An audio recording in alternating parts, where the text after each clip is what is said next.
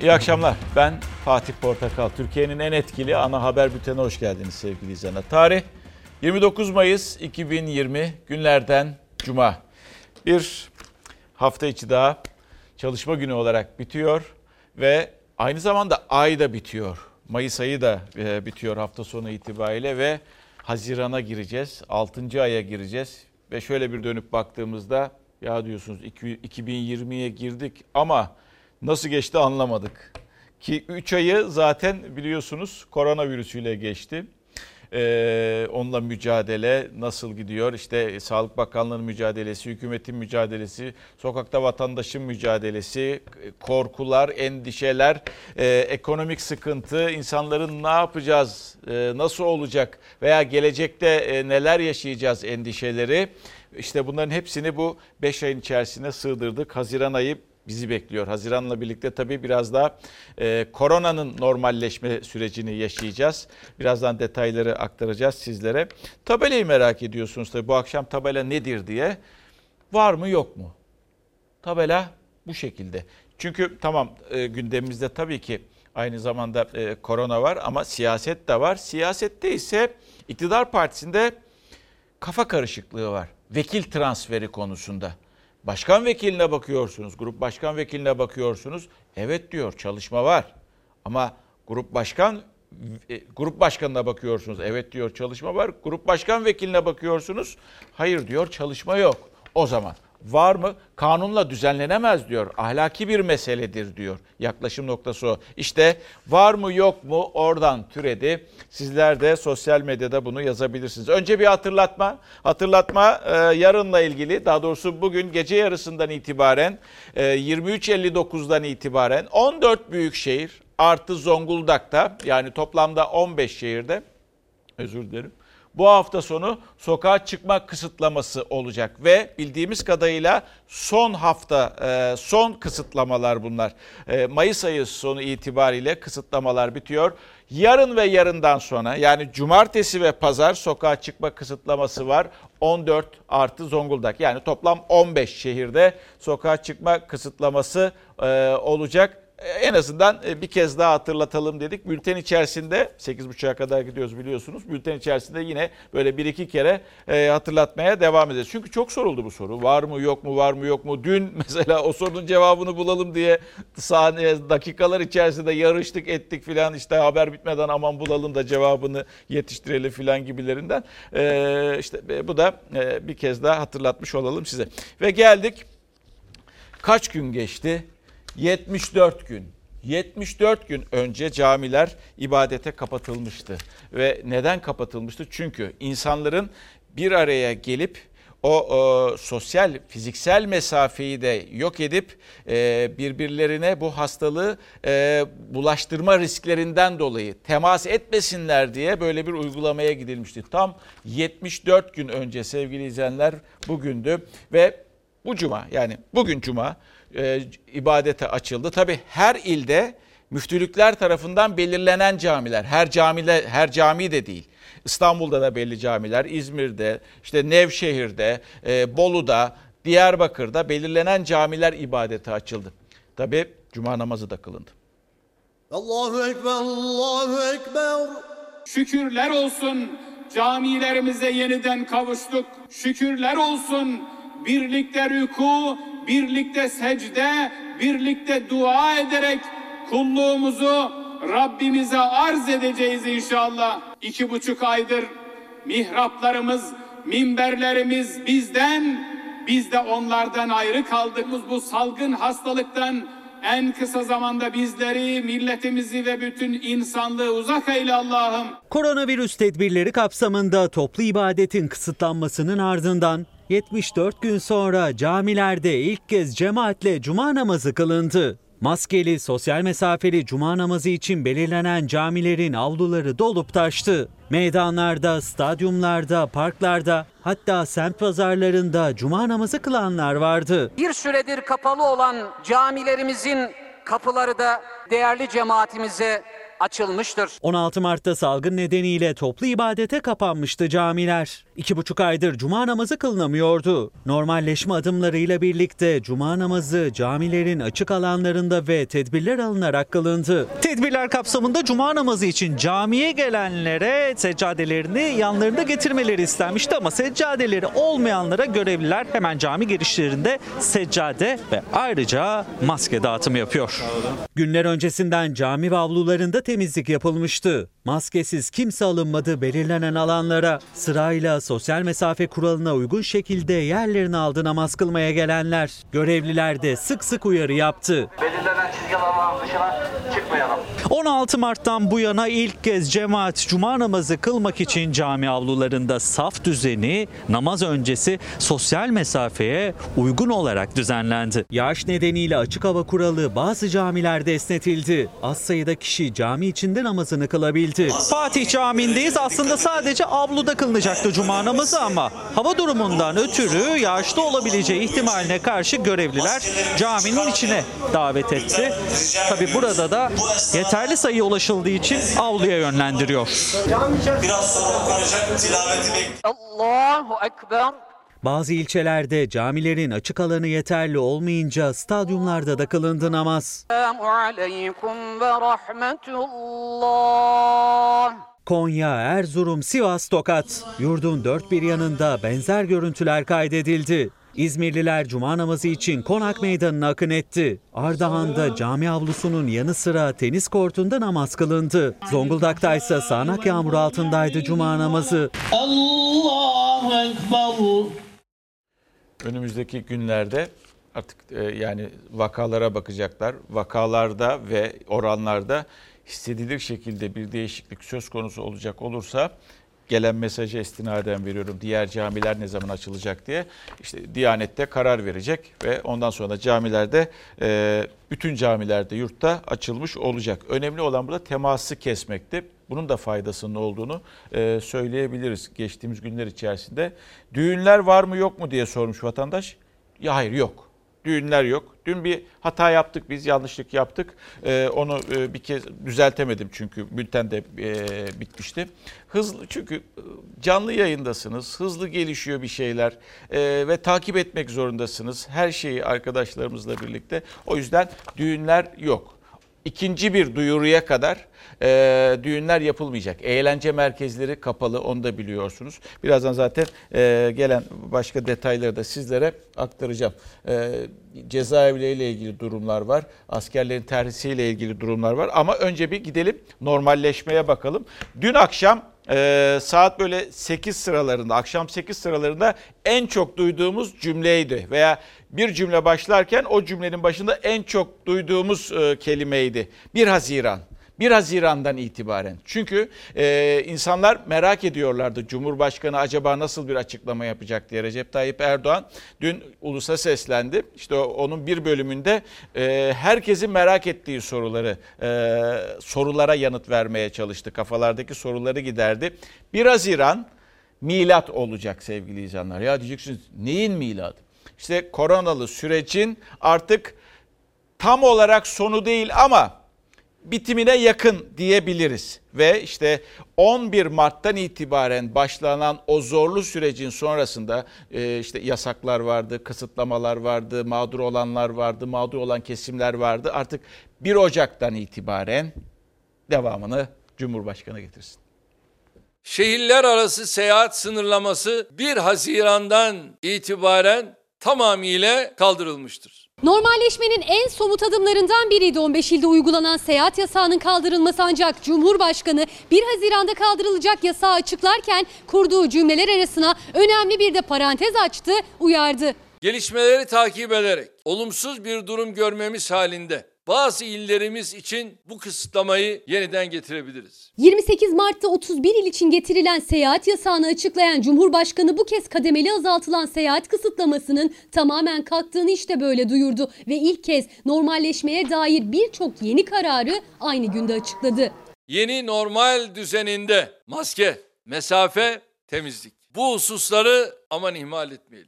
73 gün önce esnek çalışma modeline geçen kamu personeli de pazartesi günü normal mesaiye başlıyor. Kronik hastalığı bulunan memurlar içinse durum değerlendirilmesi yapılacak. Kabine toplantısı sonrası açıklama yapan Erdoğan 20 yaş ve altına getirilen sokağa çıkma yasağının 18 yaşa çekildiğini ve haftada 2 gün belli saatlerde yasağın kalkacağını da açıkladı. 65 yaş üstü vatandaşlar içinse işletme sahibi olanlar dışında yasak devam ediyor. 18 yaş altı çocukların çarşamba ve cuma günleri dışında sokağa çıkma yasakları bir süre daha devam edecek ama 1 Haziran'da açılacak. Kreşler, gündüz bakım evleri, bakıcı ya da aile büyüklerine gidebilmelerine izin çıktı. Ayrıca aile büyüklerinin nezaretinde şehirler arası yolculuk da yapabilecekler. Duyduğuma göre pazartesi yolculuk varmış. Nereye gidiyorsun? Amasra.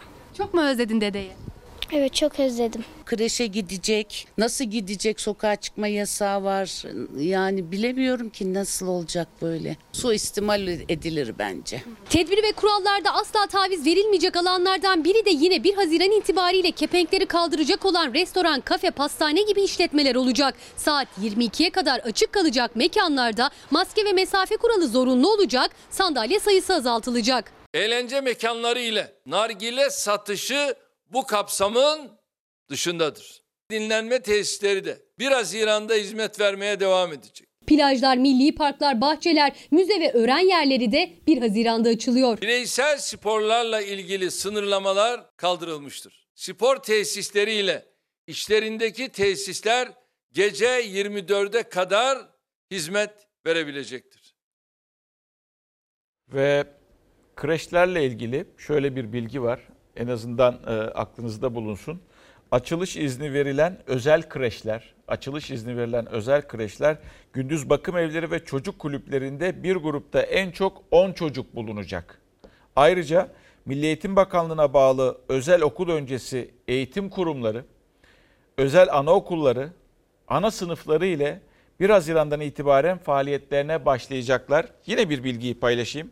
Yabancı dil, bilgisayar, resim ve müzik kurslarının da aralarında bulunduğu özel çeşitli kurslar, sosyal etkinlik merkezleri, motorlu taşıt sürücüleri kursları ile benzeri özel kurumlardan isteyenler 1 Haziran itibariyle eğitime başlayabilecekler. Bu da e, son dakika geldi ve o haberin sonrasını eteğine bu bilgileri e, sizinle paylaştım, paylaşayım dedim.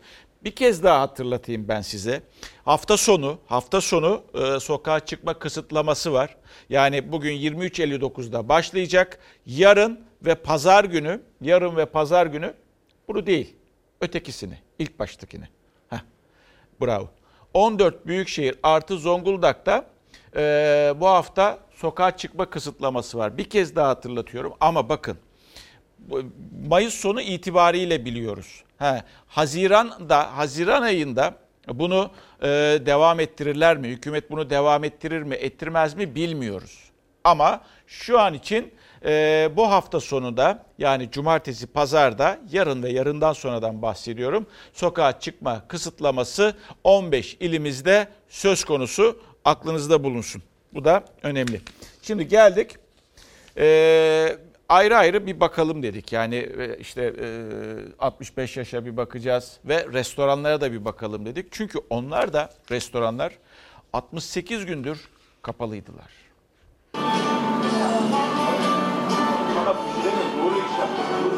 Ciddi kısıtlı bir süre. Ayın 15'ini bekliyorduk. İki ayağımız bir pabuca girdi. Birkaç gün önceden haber verilseydi bu süreçle alakalı daha verimli olurduk. Hazırlıklarımızı daha sağlıklı bir şekilde yürütürdük. Restoran ve kafelerde 22 Mart'tan bu yana sadece paket servise izin veriliyor. Oturmak yasak olduğu için işler düşmüştü. Hatta bir kısmı kepenk indirmek zorunda kalmıştı lokantaların. İki aydan uzun süre sonra 1 Haziran'da yasak kalkıyor. Sosyal mesafe ve hijyen kurallarına uymak şartıyla restoranlar yeniden müşterileri ağırlamaya başlıyor. Bugün işte temizlik yapıyoruz.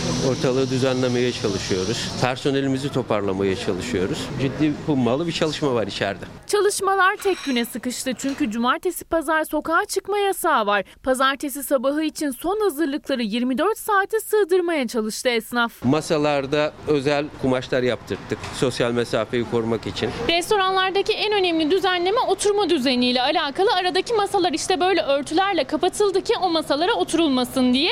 Oturulabilir masalara da baktığımız zaman 4 kişilik sandalyeler ikiye indirildi ve ancak çapraz şekilde oturabilecek müşteriler. Bazı restoranlarda renk kattı sosyal mesafe kuralına cansız mankenler yerleştirildi oturulmaması gereken yerlere. Sosyal mesafeden sonra ise hijyen tedbirleri geliyor. En önemli konu menü.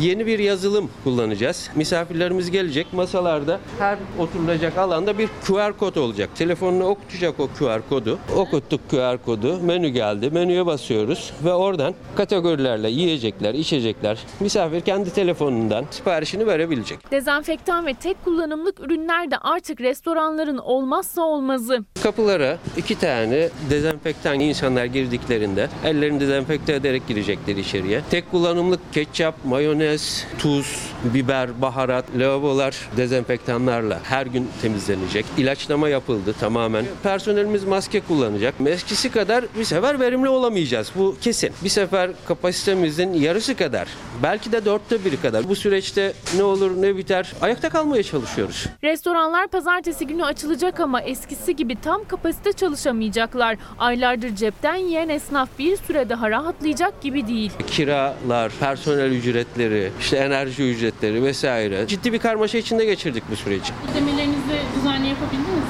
Yani kısmen biz otobanda 180 kilometre süratle giderken fren yaptık. Bunun da sonuçları olacaktır. Ne kadar zamanda telafi ederiz, edebilir miyiz? Belirsizlik hala sürüyor. Yani aslında camdan fırladım demek istiyor restoran sahibi. Yani en uygun cümlelerle anlatmaya çalışıyor bunu. Bu işin bir maliyeti olacak gibi. Peki fiyatlar nasıl yansıyacak? Fiyatlar aynı şekilde mi devam edecek? Yani bundan 74 gün özür dilerim 68 gün önceki fiyatlar gibi mi olacak? Çünkü şöyle bir e, izliyorsunuz, beyefendinin söylediklerini de dinliyorsunuz. Müşteri sayısı yarı yarıya iniyor. Özel e, mekanlar yapılmış, işte e, masraflar yapılmış, özel düzenlemeler yapılmış, bir kereye bir kerelik kullanımlık e, malzemeler yapılmış. Bunların hepsi birer maliyet. Bunlar e, zaten dar gelirlinin gitme durumu yok öyle restoranlar ama bu, bu restoranlarda şimdi fiyatlar ne olacak? E, gittiğimizde 68 gün öncesinden farklı fiyatlarla mı karşılaşılacak yoksa fiyatlar aynı yerinde mi duracak? Ama gördüğümüz e, yani duvara tosladık neredeyse diyor adam. 180 ile giderken otobanda bir anda diyor başımıza bu geldi ve zorda olduğunu anlıyorsunuz. Zaman gösterecek. Tabi bu şekilde hazırlananlar var. Bir de hazırlamayan, hazırlanmayanlar da mutlaka vardır. Esas onları kontrol etmek gerekiyor. Onları bulup çıkarmak gerekiyor. Ee, ve çoğu restoranın nasıl e, çalıştığını, nasıl uygulamalar yaptığını da pazartesiden itibaren hep birlikte görmüş e, olacağız. Geldik 1 Haziran'dan itibaren 1 Haziran'dan itibaren mesela cezaevleri ile ilgili bir açıklama var. Çünkü insanlar bunu da çok merak ediyorlardı ve soruyorlardı. Adalet Bakanı Abdülhamit Gül cezaevlerinde 1 Haziran'dan itibaren kapalı görüşlerin yapılmaya başlayacağını açıkladı. 1 Haziran'dan itibaren kapalı görüşler başlıyor. 16 Haziran itibariyle tüm duruşmaların başlayacağı açıklandı yine bakan tarafından. 16 Haziran'dan itibaren de tüm duruşmalar başlayacak. Gül adliyelere girişte ateş ölçümü yapılacağını, ateşi 38 dereceyi geçenlerin sağlık e, kurullarına, kurumuna yönlendirileceğini bildirdi. Bir bilgi daha vereyim ben size. Askerlikle ilgili, terslerle ilgili bunun açıklamasında Hulusi Akar yaptı Milli Savunma Bakanı. 31 e, Mayıs inşallah 31 Mayıs pazar günden itibaren terhisleri başlatacağız dedi. Bu da e, terhis e, heyecanı bekleyenler için bir bilgiydi. 31 Mayıs pazar günden itibaren terhisler başlıyor. Bir çözüm bulunması gerekiyor. Çünkü bu insanlar sıkıldı. Çünkü bu insanlar bunaldı. Kolay değil. E, maddi ve manevi yani maddiyatını geçiyorum gene. Psikolojik olarak bu insanlar çok etkilendiler.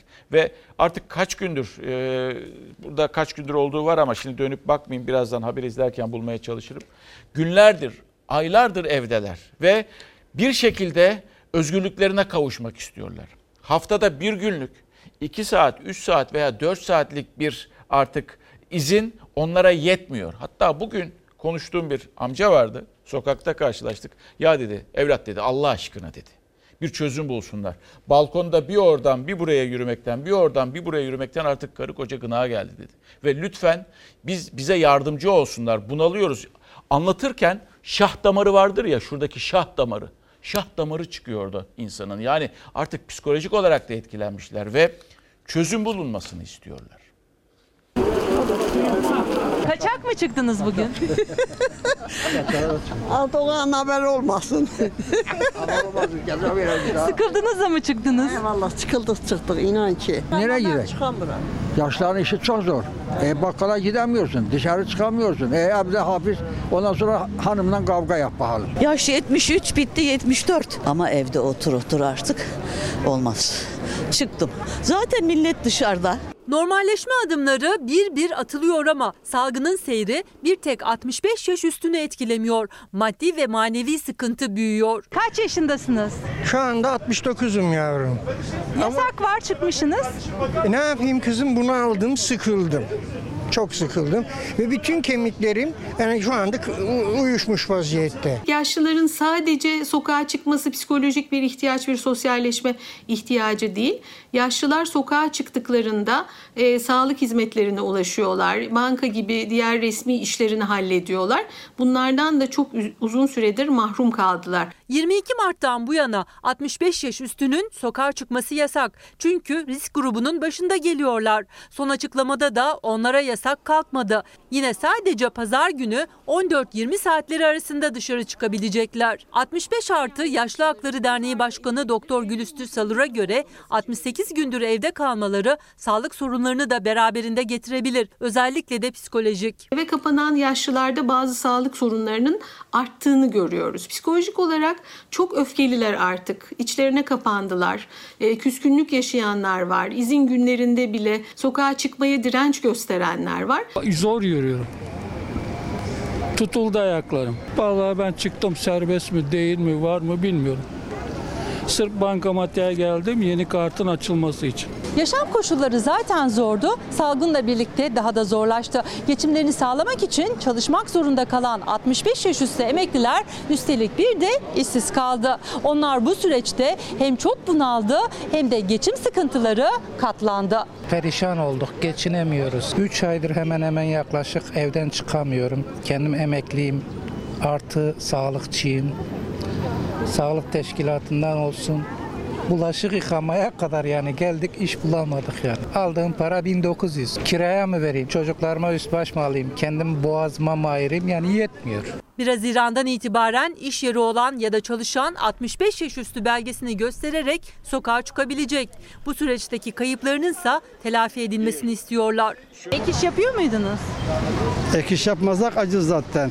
Emekli maaşlarının düşük olmasından dolayı elektrik, su, doğalgaz faturalarımızı ödeyemiyoruz. Bizim çağrımız 65 yaş üstüne yaşa bağlı kısıtlamaların kaldırılması yoksa çok incinmiş bir e, nüfus kesimiyle bu karantinadan ne kadar sağlıklı çıkacağız hiçbirimiz bilmiyoruz. Bir çözüm bulunması gerekiyor. Bakın AVM'ler açıldı. Restoranlar açıldı. Ee, işte kuaförler, berberler artık açıldı. Ee, kısıtlamalar 1 Haziran'dan itibaren seyahat kısıtlamaları da kalkıyor. Bu insanlar sıkıldı. Ya, yani e, bunlar e, kıdemli vatandaş diyoruz biz bu insanlara. 68 gündür evdeler. Çıkmıyorlar. Hele ki bugünkü bakın yine amcalar, teyzeler yine bakın e, kamera olduğu için karşılarında e, yine e, yani tatlı tatlı konuşuyorlar. Tatlı tatlı anlatmaya çalışıyorlar. Bugünkü amcayı siz görseydiniz şah damarları buradan patlayacaktı. Sıkıldım artık diyor. Sıkıldım evde oturmaktan.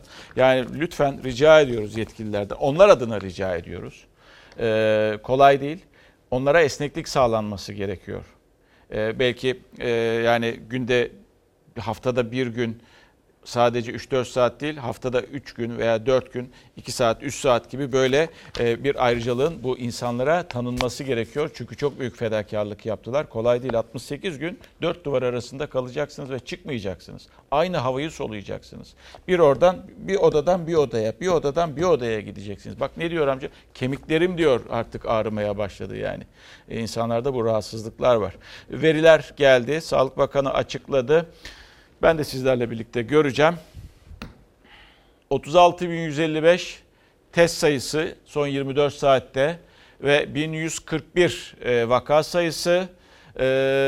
Bu binin altına bir ara düştü, tekrar binin üstüne çıktı. Bunun yorumu Sa- e, Sağlık Bakanı'nda, bunun açıklaması tabii ki Bilim Kurulu ve Sağlık Bakanı'nda. Hayatını kaybedenlerin sayısı 24 saat içerisinde 28 oldu. 24 saat içerisinde iyileşenlerin sayısı 1594 ve 29 Mayıs'ta genele baktığımızda ise 4489 vatandaşımızı e, kaybettik korona e, virüsünden dolayı bu geçtiğimiz 85-90 gün içerisinde 662 vatandaş yoğun bakımda ve 324 vatandaş da e, solunum cihazına bağlı bir şekilde yaşantısını sürüyor.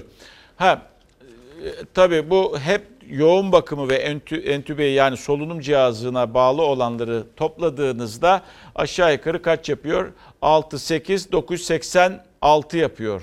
Yani binin altında. Bu da e, sevindirici, tebessüm ettiren bir e, veri. 125.903, 125.963 özür dilerim toplam iyileşenlerin sayısı. Bunun bir kıyaslamasını yapabiliyor muyuz? Hmm. Toplamda iyileşen sayımız ise orana vurduğumuzda %77,6. Dünle kıyasladığımızda e, dünle kıyasladığımızda 33.559 test 36 bin test, 3 bin fazla test yapılmış 29 Mayıs'ta. 1182 e, vaka sayısı, 1141 Evet düşüş e, bizi e, mutlu edecek şekilde ama yine de binin altında neden kalmadı, neden binin üstünde seyrediyor sorusunun cevabının da e, Sağlık Bakanlığı tarafından verilmesi gerekir. E, son 3 gündür böyle gidiyor çünkü geçtiğimiz günlerde Sağlık Bakanı'nın bir sözü vardı. Ne zaman ki binin altına indirdik o zamanki dedi biz başarıda işaret fişeğini yakmışızdır diyordu ki o gün e, 900 küsürler civarında bir vaka sayısı e, açıklanmıştı ama son 3 gündür vaka sayısında bir artış var. Bu ne anlama geliyor? Devamını getirmeyeceğim. Bunun artık yorumu e, bilim kurulunda sevgili izleyenler. Bu da işte e, bugünün bilgisi. Sağlık Bakanı'nın yanında bir iletisi varsa da birazdan sizinle paylaşacağım ama bir dünyaya bakalım. Dünya ne diyor? Dünya ne yapıyor? O da mücadele ediyor. İşte bir tarafta Brezilya, bir tarafta Amerika Birleşik Devletleri ve komşumuz Komşumuz İran. İran aslına baktı, bakarsanız ikinci e, dalganın endişesini yaşıyor ve çıkmazda. Brezilya'da bir günde 26 bin kişi virüse yakalandı. İran'da ay başında günde 800'e kadar düşen vaka sayısı tedbirlerin gevşetilmesiyle 2000'lere fırladı. Dünyada Covid-19'a karşı aşı ve tedavi arayışı sürerken can kaybı 360 bini aştı. 5 milyon 850 bin kişi virüse yakalanırken 2 milyon 440 bin kişi iyileşmeyi başardı. Latin Amerika henüz salgının başında. Virüsü ilk haftalarda hafife alan Brezilya'da son 24 saatte 1156 kişi hayatını kaybetti. Vaka sayısında da rekor artış yaşandı. Bir günde 26.417 kişide virüs tespit edildi. Rusya'da devlet başkanı Putin'in salgında zirveyi gördük açıklamasına rağmen ölümler arttı. Son 24 saatte 232 kişi hayatını kaybetti. İran'da tedbirlerin gevşetilmesinden sonra gidişat kötüleşti. Vaka sayısı son bir haftada 2000'li rakamlara ulaştı. Sadece bir günde 2819 kişi virüse yakalandı. Avrupa'da İngiltere ve Fransa normalleşme planlarının ikinci aşamasına geçti. Yaklaşık 38 bin kişinin öldüğü İngiltere'de 1 Haziran'dan itibaren kreşler ve ilkokullar açılacak. Fransa'da 2 Haziran'da kafe ve restoranlar açılacak. Covid-19 hastaları dijital takibe alınacak. Koronavirüs dünya ekonomisini de alt üst etti. Amerikan ekonomisi yılın ilk çeyreğinde %5, Rus ekonomisi ise Nisan'da %12 küçüldü. Dünyada bu şekilde mücadelesini veriyor. Tabii herkesin merakla beklediği aşı. Aşı ne zaman bulunacak? Aşı ile ilgili çalışmalar evet gördüğümüz kadarıyla devam ediyor ama her günde bilgi aşı ile ilgili paylaşılmıyor veya her gün sosyal medyada veya internet ortamında bilgilere ulaşamıyorsunuz. Ee, artık e, yani güze yetişir mi yetişmez mi o da e, belirsiz. E, kışa gelir mi gelmez mi o da belirsiz. En az bir yıl diyorlardı e, ve göreceğiz önümüzdeki günlerde aşının akıbetini de göreceğiz. Bu arada Ee, şöyle bir e, Sağlık Bakanı'nın bu veriyi paylaşırken bir de açıklaması var. Not düşmüş yanına. Şöyle diyor Sayın Bakan. Test sayısı arttı. Düne göre artmış. Yeni vaka sayısı azaldı. Yoğun bakım ve entübe hasta sayısında düşüş devam ediyor.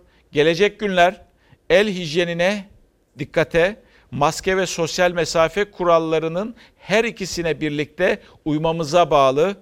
Kontrollü sosyal hayata e, hayatla riskten kaçınalım diyor. Burada e, maske ve sosyal mesafe kurallarının her ikisine birlikte cümlesi büyük harflerle yazılmış dikkat çeksin diye.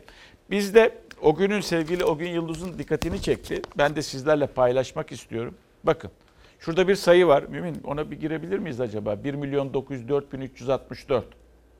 Evet 1 milyon 964 bin 364 kişiye toplamda tekil test sayısı. Yani 1 milyon 964 bin 364 kişiye test yapılmış.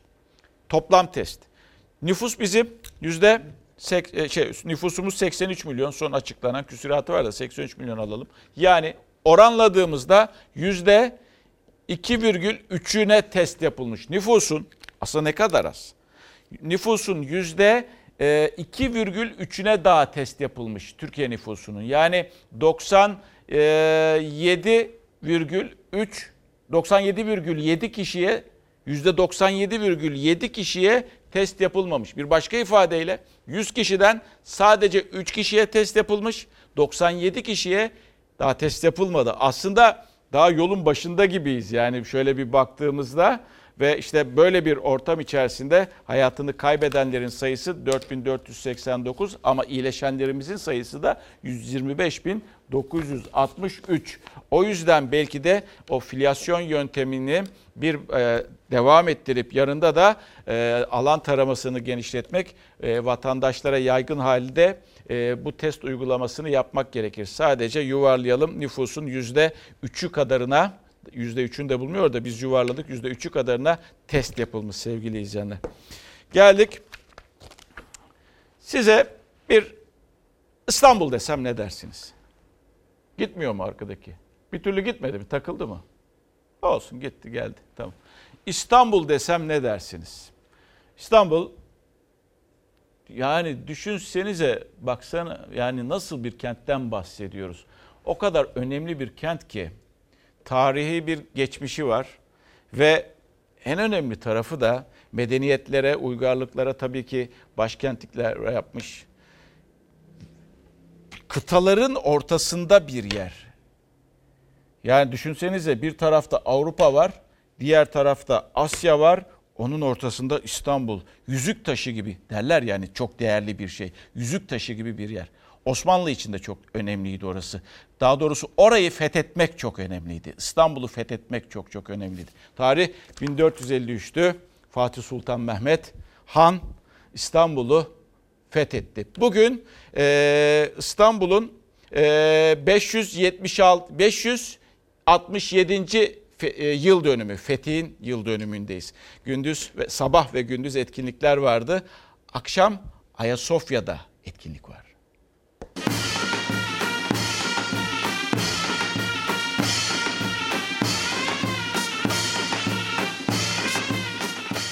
Bir devri bitirip bir devri açan İstanbul'un fethinin 567. yıl dönümü coşkuyla kutlanıyor. İstanbul Boğazı'nda milli yelkenciler saygı geçişi yaptı. Ama kutlamalarda gözlerin çevrileceği asıl yer akşam saatlerinde Ayasofya olacak. Kutlamalar kapsamında Ayasofya içinde ilk kez Fetih Suresi okunacak. Gençlerimize bugün 567. yıl dönümüne ulaştığımız Fethin 600. yıl dönümü olan 2053 için büyük ve güçlü Türkiye'yi bırakmakta kararlıyız. İstanbul Fethi'nin yıl dönümünü Sancaktepe'de inşa edilen Salgın Hastanesi'nin açılışında bu sözlerle kutladı Cumhurbaşkanı Erdoğan. Güne de fetih kutlamalarıyla başladı. Yanında torunuyla Boğaz'daki kutlamaları Huber Köşkü'nden izledi. Yelken Federasyonu'na bağlı milli sporcular İstanbul Boğazı'nda fetih saygı geçişi yapıyor. Kendilerini selamlayan sporculara Cumhurbaşkanı Erdoğan Huber Köşkü'nden el sallayarak karşılık veriyor. Fetih geçişinde sporcuları selamlayan Cumhurbaşkanı Erdoğan'ı torunu eşlik ediyor. Dedesinin hemen yanında Gençlik ve Spor Bakanı'nın kucağından sporculara asker selamı veriyor. Fetih etkinlikleri gün boyu devam etti. Kültür ve Turizm Bakanı Mehmet Nuri Ersoy, Fatih Sultan Mehmet Han Türbesi'ni ziyaret etti. Ziyarette Kur'an-ı Kerim okunarak dua edildi. Türbeyi ziyaret eden bir başka isim de İstanbul Büyükşehir Belediye Başkanı Ekrem İmamoğlu'ydu. Peygamberimiz Hazreti Muhammed'in e, müjdesiyle böyle bir şehri fetheden bir e, komutanın, bir ecdadın evlatları olmaktan da onur duyuyoruz. İstanbul Valiliği Fethin 567. yılını Topkapı Sarayı'nda özel bir programda kutluyor. Milli Savunma Bakanlığı, Mehteran Birliği ve sanatçı Arslanbek Sultan Bekov ilk kez birlikte bugün özel Mehter Marşı söyledi.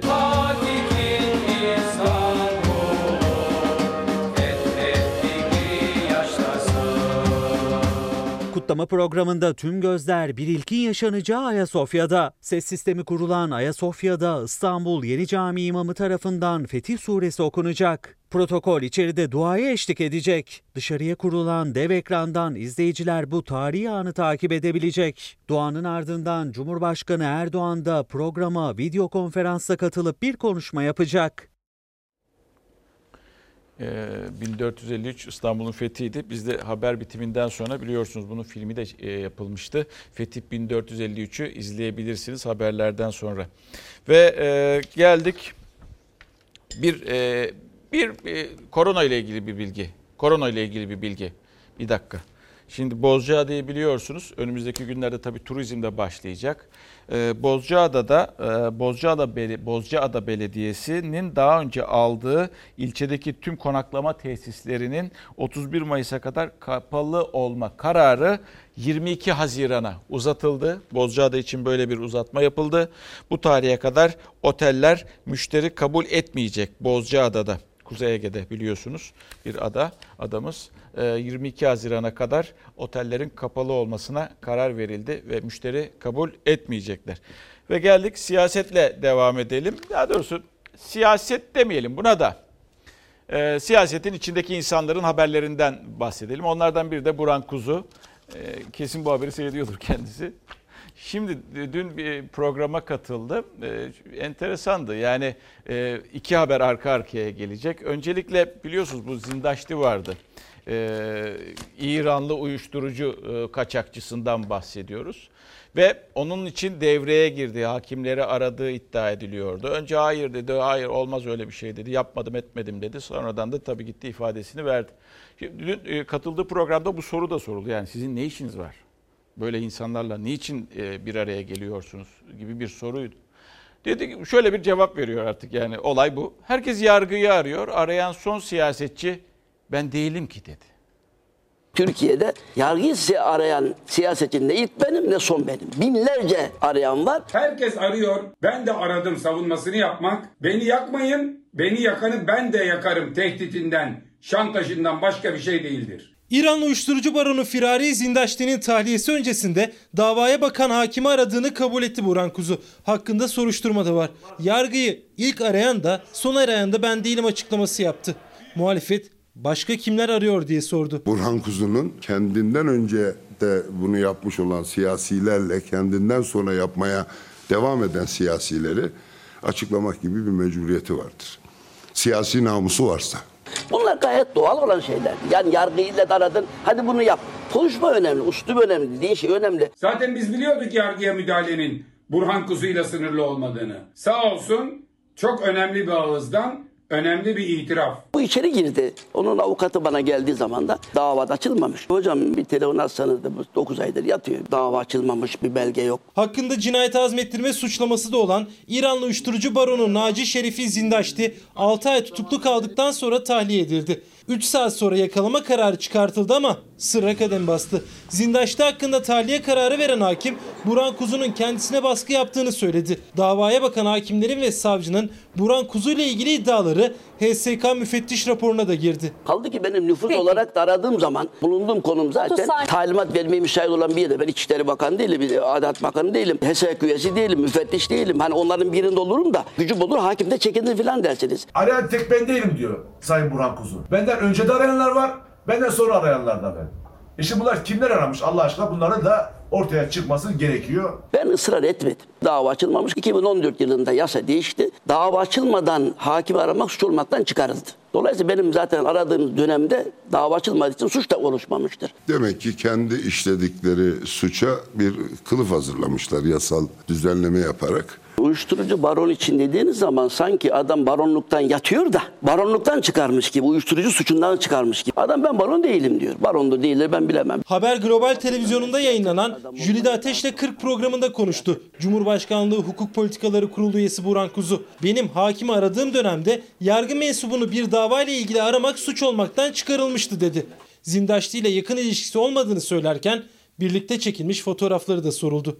Kendisi birisini öldürmekten, azmettirmekten dolayı yakalanmış. E, Tabii cep telefonu alınca evinden haliyle cebinden orada benim o fotoğrafı görmüş polis veya kimse artık polis de belki kim olacak. Onu da basına servis etmişler. İşin başı sonu özü bu. Resmi görevlerinizden istifa etmeyi düşünüyor musunuz? Hayır yok ben düşünmüyorum. Yetkili alırsa alırlar. Takdir onların ama ben düşünmüyorum. Hakkında yargıya tavsiye ve telkinde bulunmak suçlamasıyla 2 yıldan 5 yıla kadar hapis cezası ile iddianame hazırlanan Burhan Kuzu, Cumhurbaşkanlığı Hukuk Politikaları Kurulu üyeliğinden istifa etmeyeceğini söyledi. Kuzu'nun yargı mensuplarını binlerce arayan var sözleri de daha uzun süre tartışılacak gibi. Kendinden önce arayanları ve kendinden sonra da aramaya devam edenleri açıklamalıdır. Bunu yapmadığı müddetçe Sayın Kuzu'nun üzerinde gölge olarak kalmaktan öte Adalet ve Kalkınma Partisi'ni bir karanlıkta bırakma durumunu ortaya çıkarır. Yani normal insan böyle insanların yanında yaklaşmaz bile. Görünmekten bile imtina eder. Ve e, kendisi Burhan Bey Hukuk Politikaları Kurulu üyesi, Cumhurbaşkanlığı Hukuk Politikaları Kurulu üyesi bir de. Sadece bu değildi. Jülide Ateş'le 40 programında e, bu değil başka sorular da vardı. Mesela işte e, FETÖ ile alaka yani geçmişte cemaat diyorlardı ya şimdi açıklamalar çok komik ama lütfen dikkatle e, izleyiniz. Bu masayı hatırlayacaksınız. İşte orada e, Fethullah Gülen var yanında e,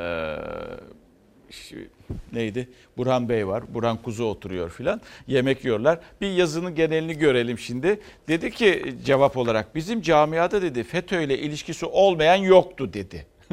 İkincisi daha da komik.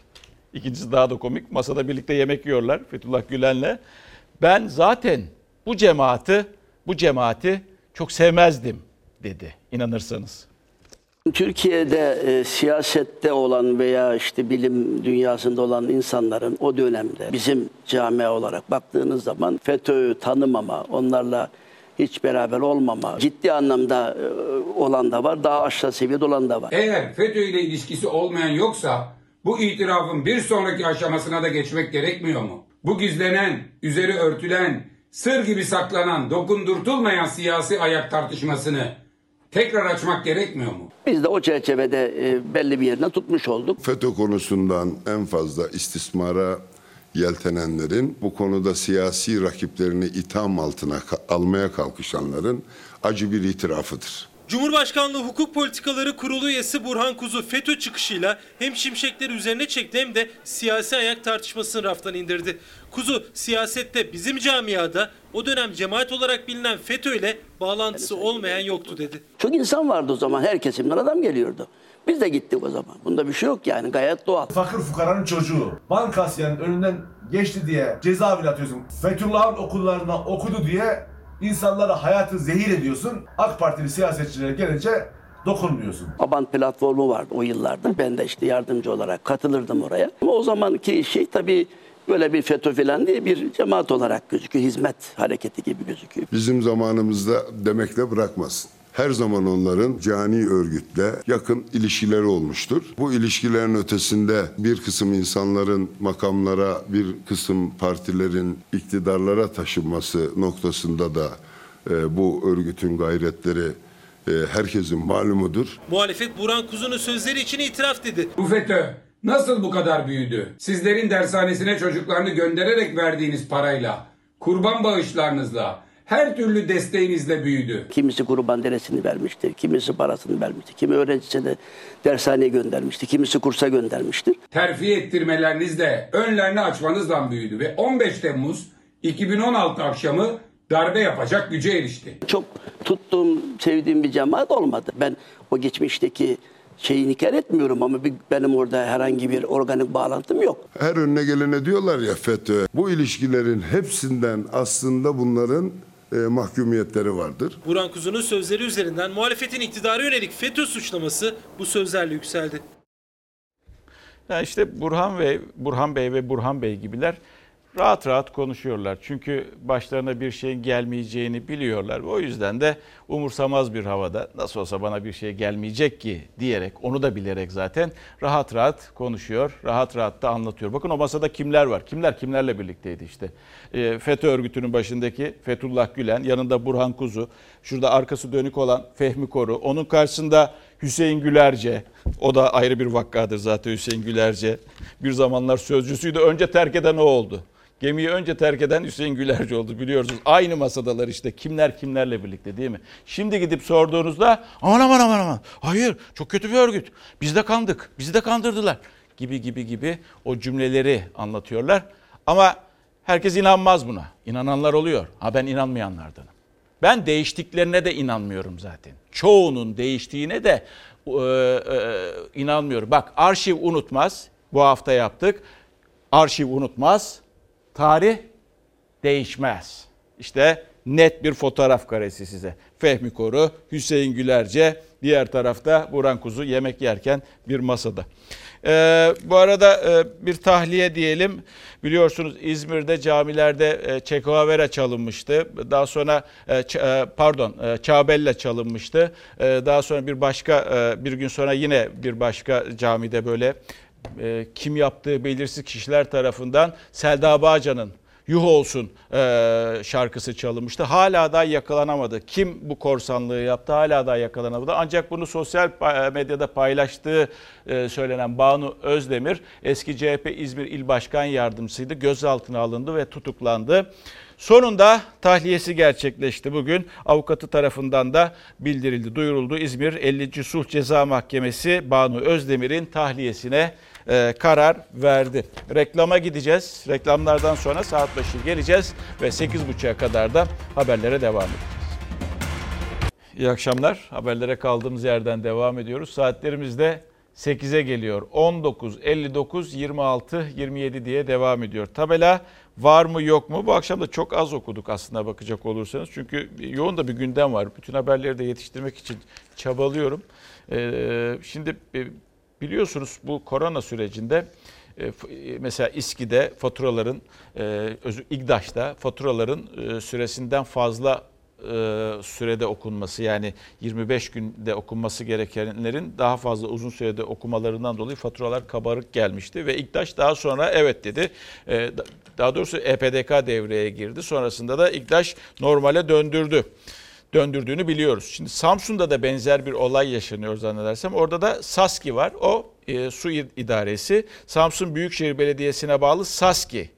Koronavirüs tedbirleri kapsamında konut aboneliklerinde sayaç okuma işlemini durduruyor. Onun yerine kıyas fatura Tıpkı İGDAŞ'ta olduğu gibi. Tabi bu kıyas faturayı da uyguladığınız zaman faturalar astronomik geliyor. Vatandaşlar da tabii ki mutsuz oluyor, isyan ediyor. Ee, bunun bir e, duyurulmasını istediler. SASKİ yetkilileri siz bu konuda bir e, yeniden değerlendirme yapmayı düşünüyor musunuz? Çünkü zor. İnsanlar parayı zor kazanıyorlar. Kimileri hatta şu ortamda para dahi kazanamıyor. İşte böyle bir ortam içerisinde acaba yeniden düşünür müsünüz? Bir de bunu araştırırken daha doğrusu bu bilgi gelmişken şöyle de bir bilgiye ulaştım. Sonra 31 Mart seçimlerinden sonra da e, Samsun Büyükşehir Belediyesi suya %25 Sayaç okumaya da sayaç okuma bedeline ise yüzde 150 zam yapmış. Bir de böyle bir durum var. Mart'tan bahsediyoruz. Bu Mart değil. Seçimlerden sonraki 2019 Mart'ından bahsediyoruz. İşte bu da e, Samsun'dan bir haberdi. Siyasette çok konuşuldu. İşte vekil transferi. Vekil transferi kibarcası. Vekil transferi. Yani buna kiralık vekil de diyebilirsiniz, ödünç vekil de diyebilirsiniz, sözleşmeli vekil de diyebilirsiniz. Bir şekilde bunlar yaşanmıştır geçmişte ve geçtiğimiz yıllarda da yaşandı. Ve şimdi tekrar e, yaşanmaya başlandı. Çünkü sistem de buna zorluyor belki. Yani içinde bulunduğumuz bu yeni ucube sistem yani e, partili e, cumhurbaşkanlığı sistemi hem ittifaklara neden oluyor hem de seçim yasasından dolayı da bazı partilerin de e, o ittifakların içinde olması veya seçime girebilmesi için böyle durumlar zorlanıyormuş gibi oluyor. Şimdi Milliyetçi Hareket Partisi lideri dedi ki bu sistemin değişmesi gerekiyor. Daha doğrusu bu vekil transferinin önüne geçilmesi gerekiyor. Seçim yasasının, siyasi partiler yasasının değişmesi gerekiyor dedi. Tabii nasıl engellenecekti vekil transferi? Ee, AK Parti içerisinde hala da bir görüş birliği yokmuş gibi. Neden diyeceksiniz? İki önemli isim partinin. Biri Naci Bostancı, Naci Hoca AK Parti Grup Başkanı mecliste. O böyle bir çalışmanın olduğunu söylüyordu. Bundan birkaç gün öncesine kadar. Bülent Turan AK Parti Grup Başkan Vekili yani başkanın vekili. En yakınındaki kişi bilmemesi mümkün değil. O da dedi bunu dedi kanunla düzeltemezsiniz. Bu bir etik meselesi. Tabi ister istemez böyle bir çalışma var mı yok mu sorusunu soruyorsunuz. Milletvekilini bir başka partiden transfer edip seçime girme hakkını kazanabilirsiniz. Böyle elde edilen bir hak açıkça bir haksızlık olarak da ortaya çıkabilir. MHP'yle de temas kurarak bu çalışmayı hala hazırda yürütüyoruz. Kanun ile bu dizaynlar yapılmaz. Bu bir siyasi ahlak meselesi. Anlaşılıyor ki Sayın Devlet Bahçeli AK Parti'yi karıştırdı. Kılıçdaroğlu olası baskın erken seçimde yeni partilerin seçime katılamama ihtimallerine karşı vekil desteği veririz dedi. MHP lideri Bahçeli'nin kiralık vekil sezonu açıldı diyerek seçim kanunu ve siyasi partiler kanununda değişiklik çağrısı sonrası AK Parti Grup Başkanı Naci Bostancı konuştu. Seçim öncesi vekil transferini engellemek için MHP ile çalışma yürütüyoruz dedi. Kabul edilebilir, uygun bir tutum, bir tavır değil. İşin Şüphesiz anayasaya tekabül eden tarafları var. Seçim yasası, siyasi partiler yasası çerçevesinde yapılabilecek, atılabilecek adımlar var. Bu açıklamadan bir hafta sonra bu kez AK Parti Grup Başkan Vekili Bülent Turan'a soruldu. Vekil transferiyle ilgili yasal düzenleme. Turan kanunla düzenlenmez dedi. Bir partiden toplu olarak diğer partiye geçmek, kameraların karşısında ağlayarak bu kararı açıklamak, ardından tekrar geri gelmek bir kanun değil, siyasi ahlak meselesi. Grup başkanı ile grup başkan vekili birbirlerini peşi sıra yalanlamaya başladıklarında Adalet ve Kalkınma Partisi'nde işlerin ne kadar birbirine karıştığı, ne kadar Arap saçı olduğu, ne büyük bir huzursuzluk olduğu da anlaşılıyor. Sayın Bostancı Adalet ve Kalkınma Partisi'nin grup başkanı, Turan da grup başkan vekili. Her ikisinin arasında bu yaşanan çelişkiyi izah etmesi icap edenler onlardır. AK Parti meclis grubunun 1 ve 2 numaralarının vekil transferi düzenlemesine ilişkin farklı açıklamaları tartışılırken Bahçeli'nin Cumhur İttifakı'nın devamını mümkün kılacak reformlar yapılmalı çağrısı da gündemde. Muhalefet seçim kanunu ve siyasi partiler kanununda yapılması planlanan değişiklikler demokrasiyi güçlendirmeli dedi. Yapılacak ilk genel seçimde iktidarını kaybedeceğini düşünen Cumhur İttifakı kanun yapma gücünü, iktidarını korumak için bir silaha dönüştürmeye kalkışırsa hiçbir silah sahibine sadık değildir. Gün gelir sizi vurur. Sistemin değişikliğine bağlı olarak siyasi partiler yasasının, seçim yasasının değişmesi çalışması hep gündemimizde var bizim. Tek adamlığı çağrıştıran partili cumhurbaşkanlığı hükümet sisteminden vazgeçilerek iyileştirilmiş parlamenter sisteme dönüşün yolunu açacak tedbirleri almaya davet ediyoruz. Bahçeli Cumhurbaşkanlığı hükümet sisteminin devamı için yasal düzenleme isterken muhalefet bir kez daha güçlendirilmiş parlamenter sistem dedi. Meclisin açılmasıyla tartışma daha da alevlenecek gibi. Tabii meclisin açılmasıyla birlikte 2 Haziran'da açılacak. ÖP'de gündeminin ağır olacağını biliyoruz. Neler gelecek meclis gündeminde, nasıl tartışmalar olacak onu da göreceğiz. En çok merak edilen de tabii bir böyle baskın seçim, erken seçim olacak mı, olmayacak mı? Ne var ki bir kez daha altını çize çize söyleyelim. Cumhurbaşkanı Recep Tayyip Erdoğan 2023'te normal zamanda seçimin olacağını söyledi. Ve e, ekonomi bir devlet, bizi e, daha doğrusu hükümetin yönettiği bir ekonomi var. Bir de onun sonucunda vatandaşın e, yaşadığı ekonomi var. Ama hep alınan e, kararların sonrasında yansıması sokağa oluyor tabii ki. Şimdi Ocak, Şubat, Mart ilk çeyrek diyoruz. İlk çeyrekle ilgili e, Berat Albayrak Hazine Bakanı, Maliye Bakanı açıklamasını yaptı. Dünya örneklerine kıyasla pozitif ayrışarak yılın ilk çeyreğini %4,5 büyüme, e, büyümeyle tamamladık dedi. Ama devamını da getirdi. Koronanın yansımalarını ikinci çeyrekte göreceğiz dedi. O da hangi aylardır? Nisan, Mayıs, Haziran yani Temmuz başında açıklanacak e, oranlardan bahsediyoruz. Ve bir kez daha bu cümleyi kurdu bu korona e, virüsle korona hastalığıyla mücadele sırasında e, devletin yapmış olduğu miktarı açıkladı. 260 milyarı aştı dedi. Ha bir de İyi Partili Musavat Dervişoğlu'nun bir önerisi var. Bence değerlendirilmeli, dikkate de alınmalı. Biliyorsunuz korona boyunca cezalar vardı insanlara. Sokağa çıkma ile ilgili cezalar kesilmişti vesaire farklı farklı. Korona cezaları affedilsin dedi. İnşallah pozitif bir büyüme ile bu yılı kapatacağımız bir yıl olması için çaba sarf ediyoruz ve inşallah bu çerçevede 2020'yi kapatacağımız bir yıl olacak. Hazine ve Maliye Bakanı'nın 2020'yi pozitif büyümeyle kapatacağız açıklamasından bir gün sonra ilk çeyrek büyüme rakamları açıklandı. Türkiye ekonomisi %4,5 büyüdü. Üretim ve ihracat odaklı modelle 2020'yi pozitif büyümeyle kapayacağız. Benim gördüğüm ortada buhrandan çıkıp büyümeyi sağlayacak doğru düzgün hiçbir tedbir yok. Tek gördüğüm yönetimin buhranın ciddiyetini hala anlayamadığıdır. Türkiye'nin burada yüzde dört buçuklar civarında bir e, daralma olacağını düşünüyor. Muhalefet Türkiye ekonomisini büyütecek tedbir yok derken Numan Kurtulmuş'un 2020 yılında yüzde 4,5 daralma öngörüsü gündemdeyken Hazine ve Maliye Bakanı Berat Albayrak da altını özellikle çizdi.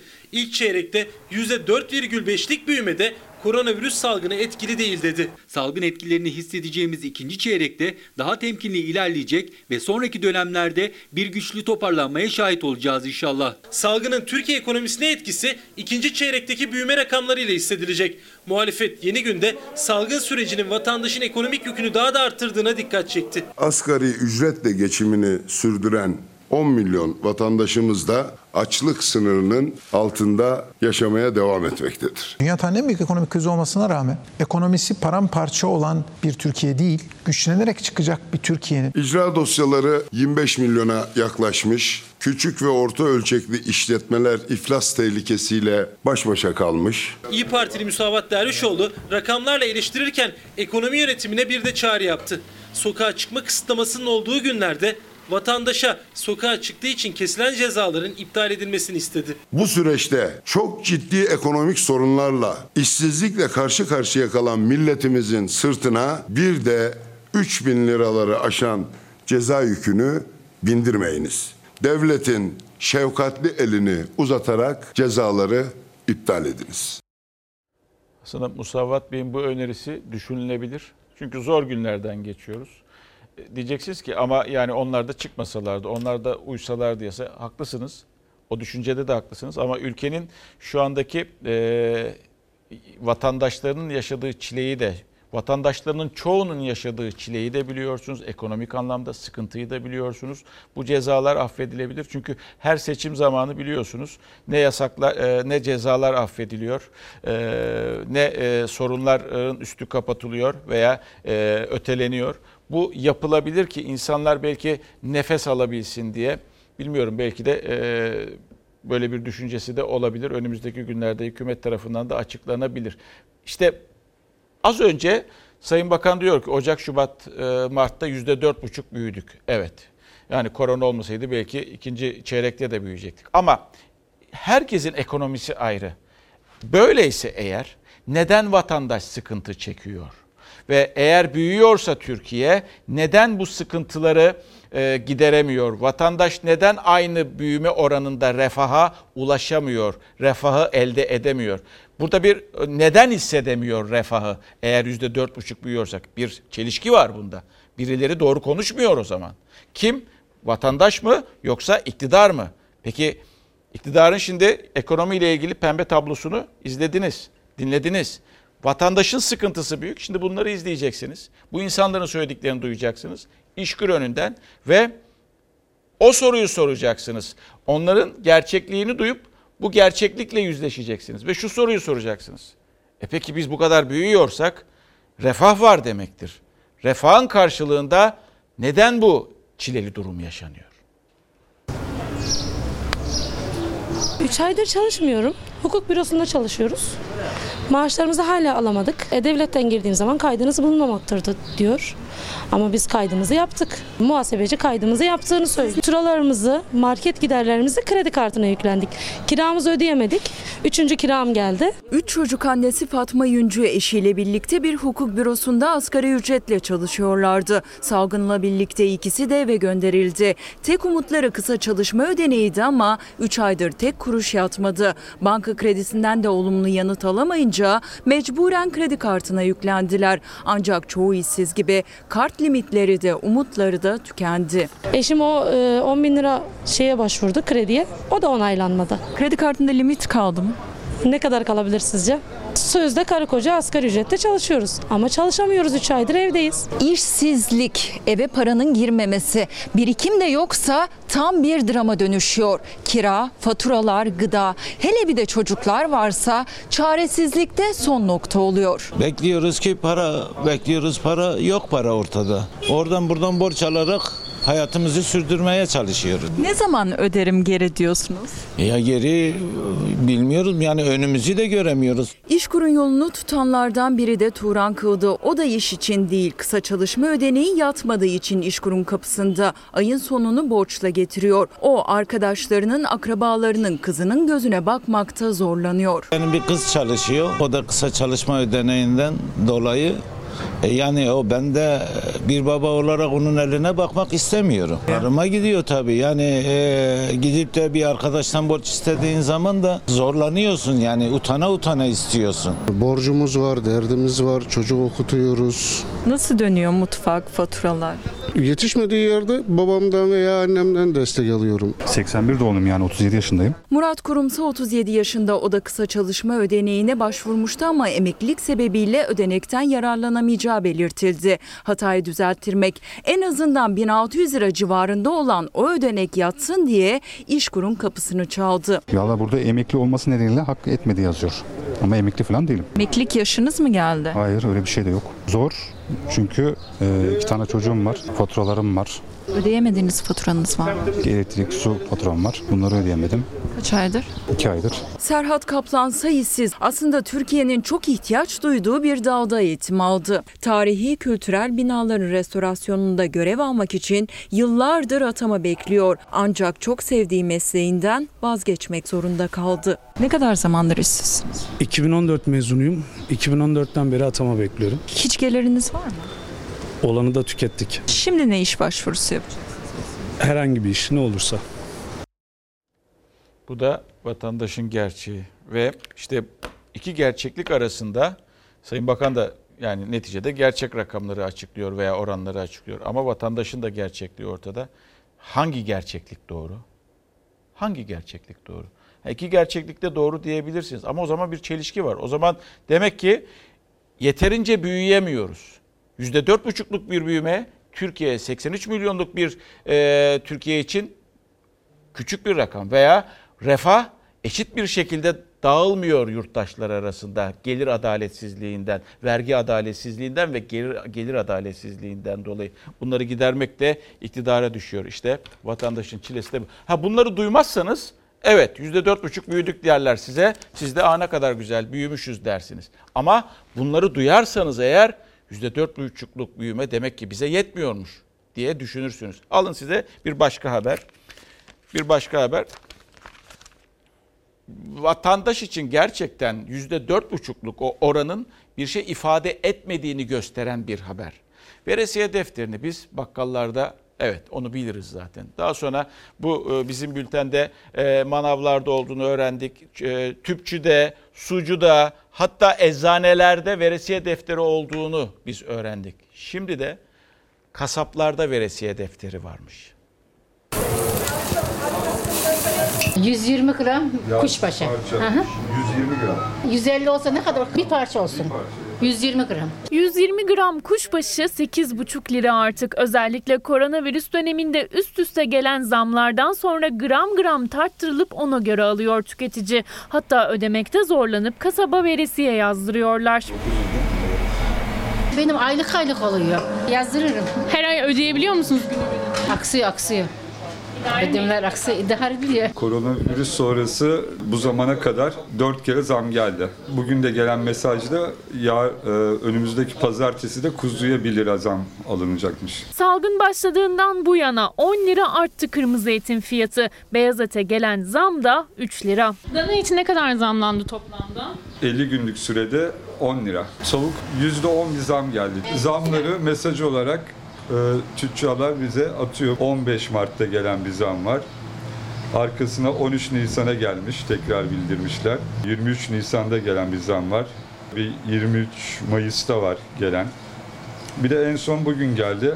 Hayırlı cumalar. Kuzu fiyatı 1 TL zamlı çarşamba için. Koronavirüs sonrası kırmızı ette zamlandı. Her kaleme 10 lira zam geldi. Kıymanın kilosu 58 liraydı 68 liraya çıktı. Kuşbaşının kilosu 60 liradan 70 liraya yükseldi. Biftek de 65 liraydı 75 lira oldu. Kimileri yani borçlanarak bile olsa alıyor. Küçük esnafın olmazsa olması veresiye defteri.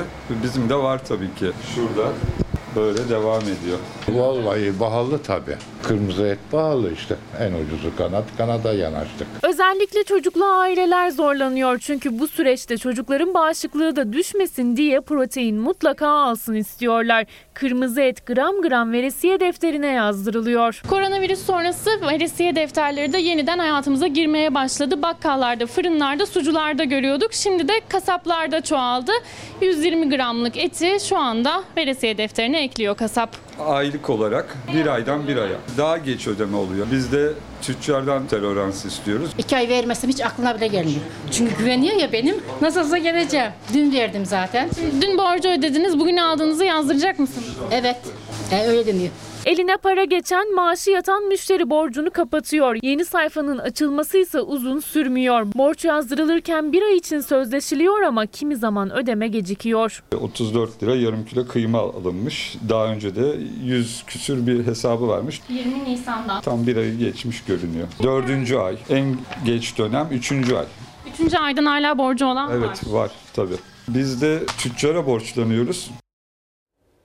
Bakın hanımefendiyi gördünüz 120 gram diyor 150 gram olmasın 120 gram et alıyor. İşte bir tarafta %4,5 büyüdük diyen ve e, bunu da e, e, 2020 sonrasının sonunda da pozitif bir büyümeyle kapatacağız diyerek e, çok büyük başarılara imza attığını düşünüp pembe bir tablo, tablo olumlu bir tablo sunan e, hükümet yetkilisi Maliye Bakanı, Hazine Bakanı Berat Albayrak. Diğer tarafta bir önceki haberde ne iş olursa yaparım diyen, artık çocuğumdan para almaktan utanıyorum diyen bir baba, ne iş olursa yaparım diyen genç bir arkadaş ve 30 gram etin hesabını yapan bir hanımefendi.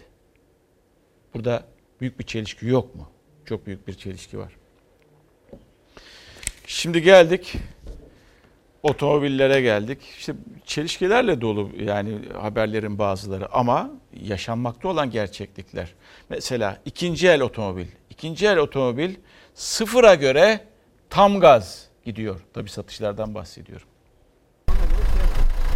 Mayıs ayı itibariyle artık insanlar yavaş yavaş showroomlarımızı ziyaret etmeye başladılar. Yeni al- araba almak isteyen e, showroomlarda yeni araç bulamadı. Bayramdan sonra özellikle en azından bir 5-10 bin lira seviyelerinde ikinci elin yukarıya doğru bir ivmelenmesi mevcut şu an. Koronavirüs döneminde otomotiv piyasasında satışlar durdu. Firmalar yurt dışında üretim azaldığı için sıfır araç getirmeye bile ara vermek zorunda kaldı. İkinci el otomobillerin fiyatı fırladı. 1 Haziran'dan itibaren seyahat kısıtlaması da sona eriyor. Otobüs ya da tren kullanmak istemeyenler ikinci el araç bakmaya başladı. Ama fiyatlar sıfır araçlarla yarışıyor. Var mıydı daha önce aracınız? Yok ilk aracım. Artık toplu taşımayı kesinlikle kullanmayı düşünmüyorum. Pandemi süreciyle beraber özellikle toplu taşımayı kullanmak istemeyenler ikinci el araca yöneldi. Talep fazla olunca da fiyatlar iki katına kadar çıktı. 40 ile 50 bin 60 binlik ban, bu- o baremdeki araçları şu an tedarik edemiyoruz. İnsanlar da genel olarak o tarz araçlar arıyorlar ama onlarda bir e, sıkıntı yaşıyoruz. Örneğin 2018 model bu arabanın sıfırı pandemi sürecinden önce 230 bin liraydı. Şimdi 2018 model ikinci elin fiyatı 220 bin lira. Yani bu araç aslında pandemi süreciyle beraber sıfırına eşit hale geldi. Özellikle Nisan ayı e, otomotiv sektörü için çok çok kötü bir e, dönemdi. Nisan ayında otomotiv pazarı %14.6 daralırken ikinci eldeki kayıpların aslında alım gücüne bağlı daha az olması bekleniyordu. Öyle olmadı. İkinci eldeki daralma %50'yi aştı. Satılan sıfır araçlar ise aslında önceden ödenmesi yapılanlardı. Seyahat kısıtlamasının 1 Haziran'da kaldırılmasına karar verilince de ikinci el piyasası hareketlendi. Önceden mesela kilometre, hasar, boya hep bunların böyle bir takıntılığı olurdu. Şimdi onu da insanlar bir kenara koymuş durumda. Önemli olan salgın sürecinde teması azaltıp sosyal mesafeyi korumak. Bu sebeple ikinci el araç talebi gibi kiralık araçlara da ilgi büyük. Nisan ayında günlük araç kiralama sektöründe daralma %60'lara ulaşmıştı. Otomotiv yazarı Emre Özpeynirci'ye göre o sektörde canlanacak. İnsanların seyahat etmek e, arzusunun artması kiralama talebinin artacağı söz konusu olabilir. Ee, Birleşik Metal İş Sendikası bir araştırma yapıyor ve araştırmasının sonucunu paylaşıyor. Yaptığı araştırmada metal işçilerinin %75'i Covid-19 sürecinde gelir kaybı yaşıyor. Kendi sendikası içerisinde e, işçilerin %75'i gelir kaybı yaşıyor ve her 3 işçiden ikisini tüketici kredisi borcu bulunuyor. Her 3 işçiden ikisinin tüketici borcu, e, tüketici kredisi borcu bulunuyor. Aslında bireyler olarak da çok e, borçlu bir ülkeyiz. Önümüzdeki günlerde yeni bir e, ekonomik paketin açıklanacağı, tüketimin arttırılması yönünde, kredi kullanılması yönünde bir paketin açıklanacağı da e, söyleniyor. Onu da dün duyurmuştuk. Ve geldik emlak diyeceğiz. Şimdi bu korona sürecinde tabii alışkanlıklar değişti. Onlardan biri de işte emlak alırken veya kiralarken veya ofis kiralarken tüm bildiğiniz alışkanlıkların tüm demeyeyim ama çoğu değişmiş gibi. Koronavirüsten sonra ihtiyaçlar değişince doğal olarak arz ve talep dengesi de e, değişti. Fiyatlar yükselişe geçti. Özellikle ofislerde ve konutlarda bu yükselişi net olarak söyleyebiliriz. Koronavirüs salgınıyla birlikte değişen öncelikler emlak seçimine de yansıdı. Hem iş yerleri hem de konutlar için artık eskisinden çok daha farklı kriterler devrede. Plazalar yerini klimaya gerek duyulmayan, pencereleri açılabilen binalara bırakıyor. Balkonlu, bahçeli evlerse listede ilk sırada. Binalar küçülecek o büyük metrekarelik şık ofislerin yerine yani bu iki türlü aslında hem maddi hem de e, sağlık açısından ihtiyaçlar doğrultusunda bir değişkenlik olacak. Sonuçta büyük ofislerde camlarını açamıyorsunuz. Yani oksijeni dışarıdan alma ihtimaliniz yok. Birçok plazanın bulunduğu koz yatağındayız. Ortalama 1000 metrekare lüks bir plazanın aylık kirası 75 bin lirayla 100 bin lira arasında değişiyordu ama koronavirüsten sonra talep daha küçük binalara yönelince şimdiden o fiyatlar %20 düştü bile. Lüks bir plaza katını eskiden e, 50 bin 60 bin bandına kiralarken artık bu rakamlar 25 bin 35 bin bandına kadar geriye çekilecek. Virüsten sonra daha az tercih edilenlerde fiyat düşüşü var. Ancak madalyonun öteki yüzünde de tercih sıralamasında üst sıralara çıkan iş yerleri var. Onlarda da fiyat yükselişte. Yer değiştirecek yani büyükle küçüğün talepleri denge bozulduğu için ikisi arasında bir denge e, sağlanmış olacak. İşte daha çok talep edilen küçük ofislerin bulunduğu binanın içindeyiz. Bu binaların daha çok talep edilmesinin en büyük nedeni merkezi havalandırma sisteminin yanı sıra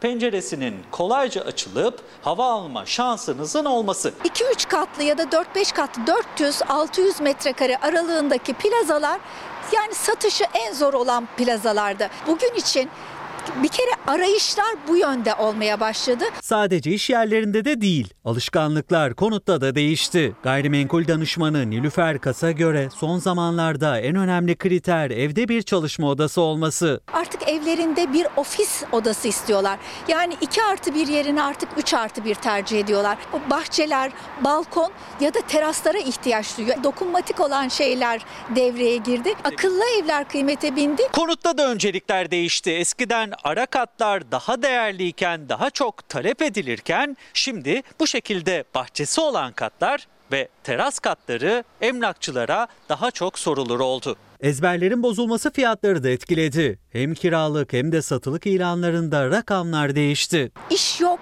fiyatlar düştü derken aksine fiyatlar çok çıktı. Kira artışları e, %15-20'ye yaklaştı. E, Konutlardaki satış rakamları ise %25'e kadar yaklaşan yerler var. UNESCO'dan güzel bir haber geldi. Aydın'ın biliyorsunuz ilçesi Kuşadası vardır. Orada da gittiyseniz bilirsiniz e, Güvercinada Kalesi vardır. Güvercinada Kalesi UNESCO Dünya Mirası geçici listesine alındı ve bu sayede Türkiye'de listede bulunan kültür varlığı sayısı 83'e yükselmiş oldu. Kuşadası'na gittiğinizde mutlaka ziyaret ediniz orayı da. Ve Amerika'yı konuşuyoruz günlerdir. Neden konuşuyoruz? Çünkü bir insanın öldürülmesinden e, e, dolayı konuşuyoruz. Daha doğrusu polis şiddetinden konuşuyoruz. Amerika'da ulusal muhafızlar sokağa indi.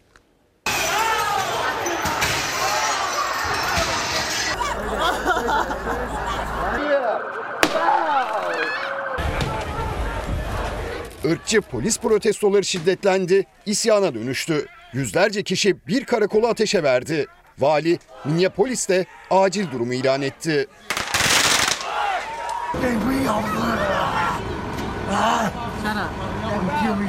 Amerika Birleşik Devletleri'nde ırkçı polislerin siyahi George Floyd'un ölümüne neden olmasıyla başlayan olaylar ülke geneline yayıldı. Los Angeles'ın ardından Chicago ve New York'ta polis şiddetine karşı ayağa kalktı. Minneapolis'te protestoların 3. gününde binlerce kişi yine sokaklardaydı. Eylemciler Floyd'un ölümüne yol açan 4 polisin ceza almasını istedi. Polis araçlarına taş ve sopalarla saldırdı. Gün boyu süren protestolar havanın kararmasıyla daha da büyüdü. Öfkeli kalabalık Floyd'un öldürüldüğü yerin yakınındaki 3. bölge karakoluna gitti.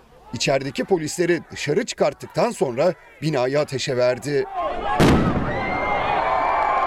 Polis kalabalığı dağıtmak için göz yaşartıcı gaz ve plastik mermi kullandı.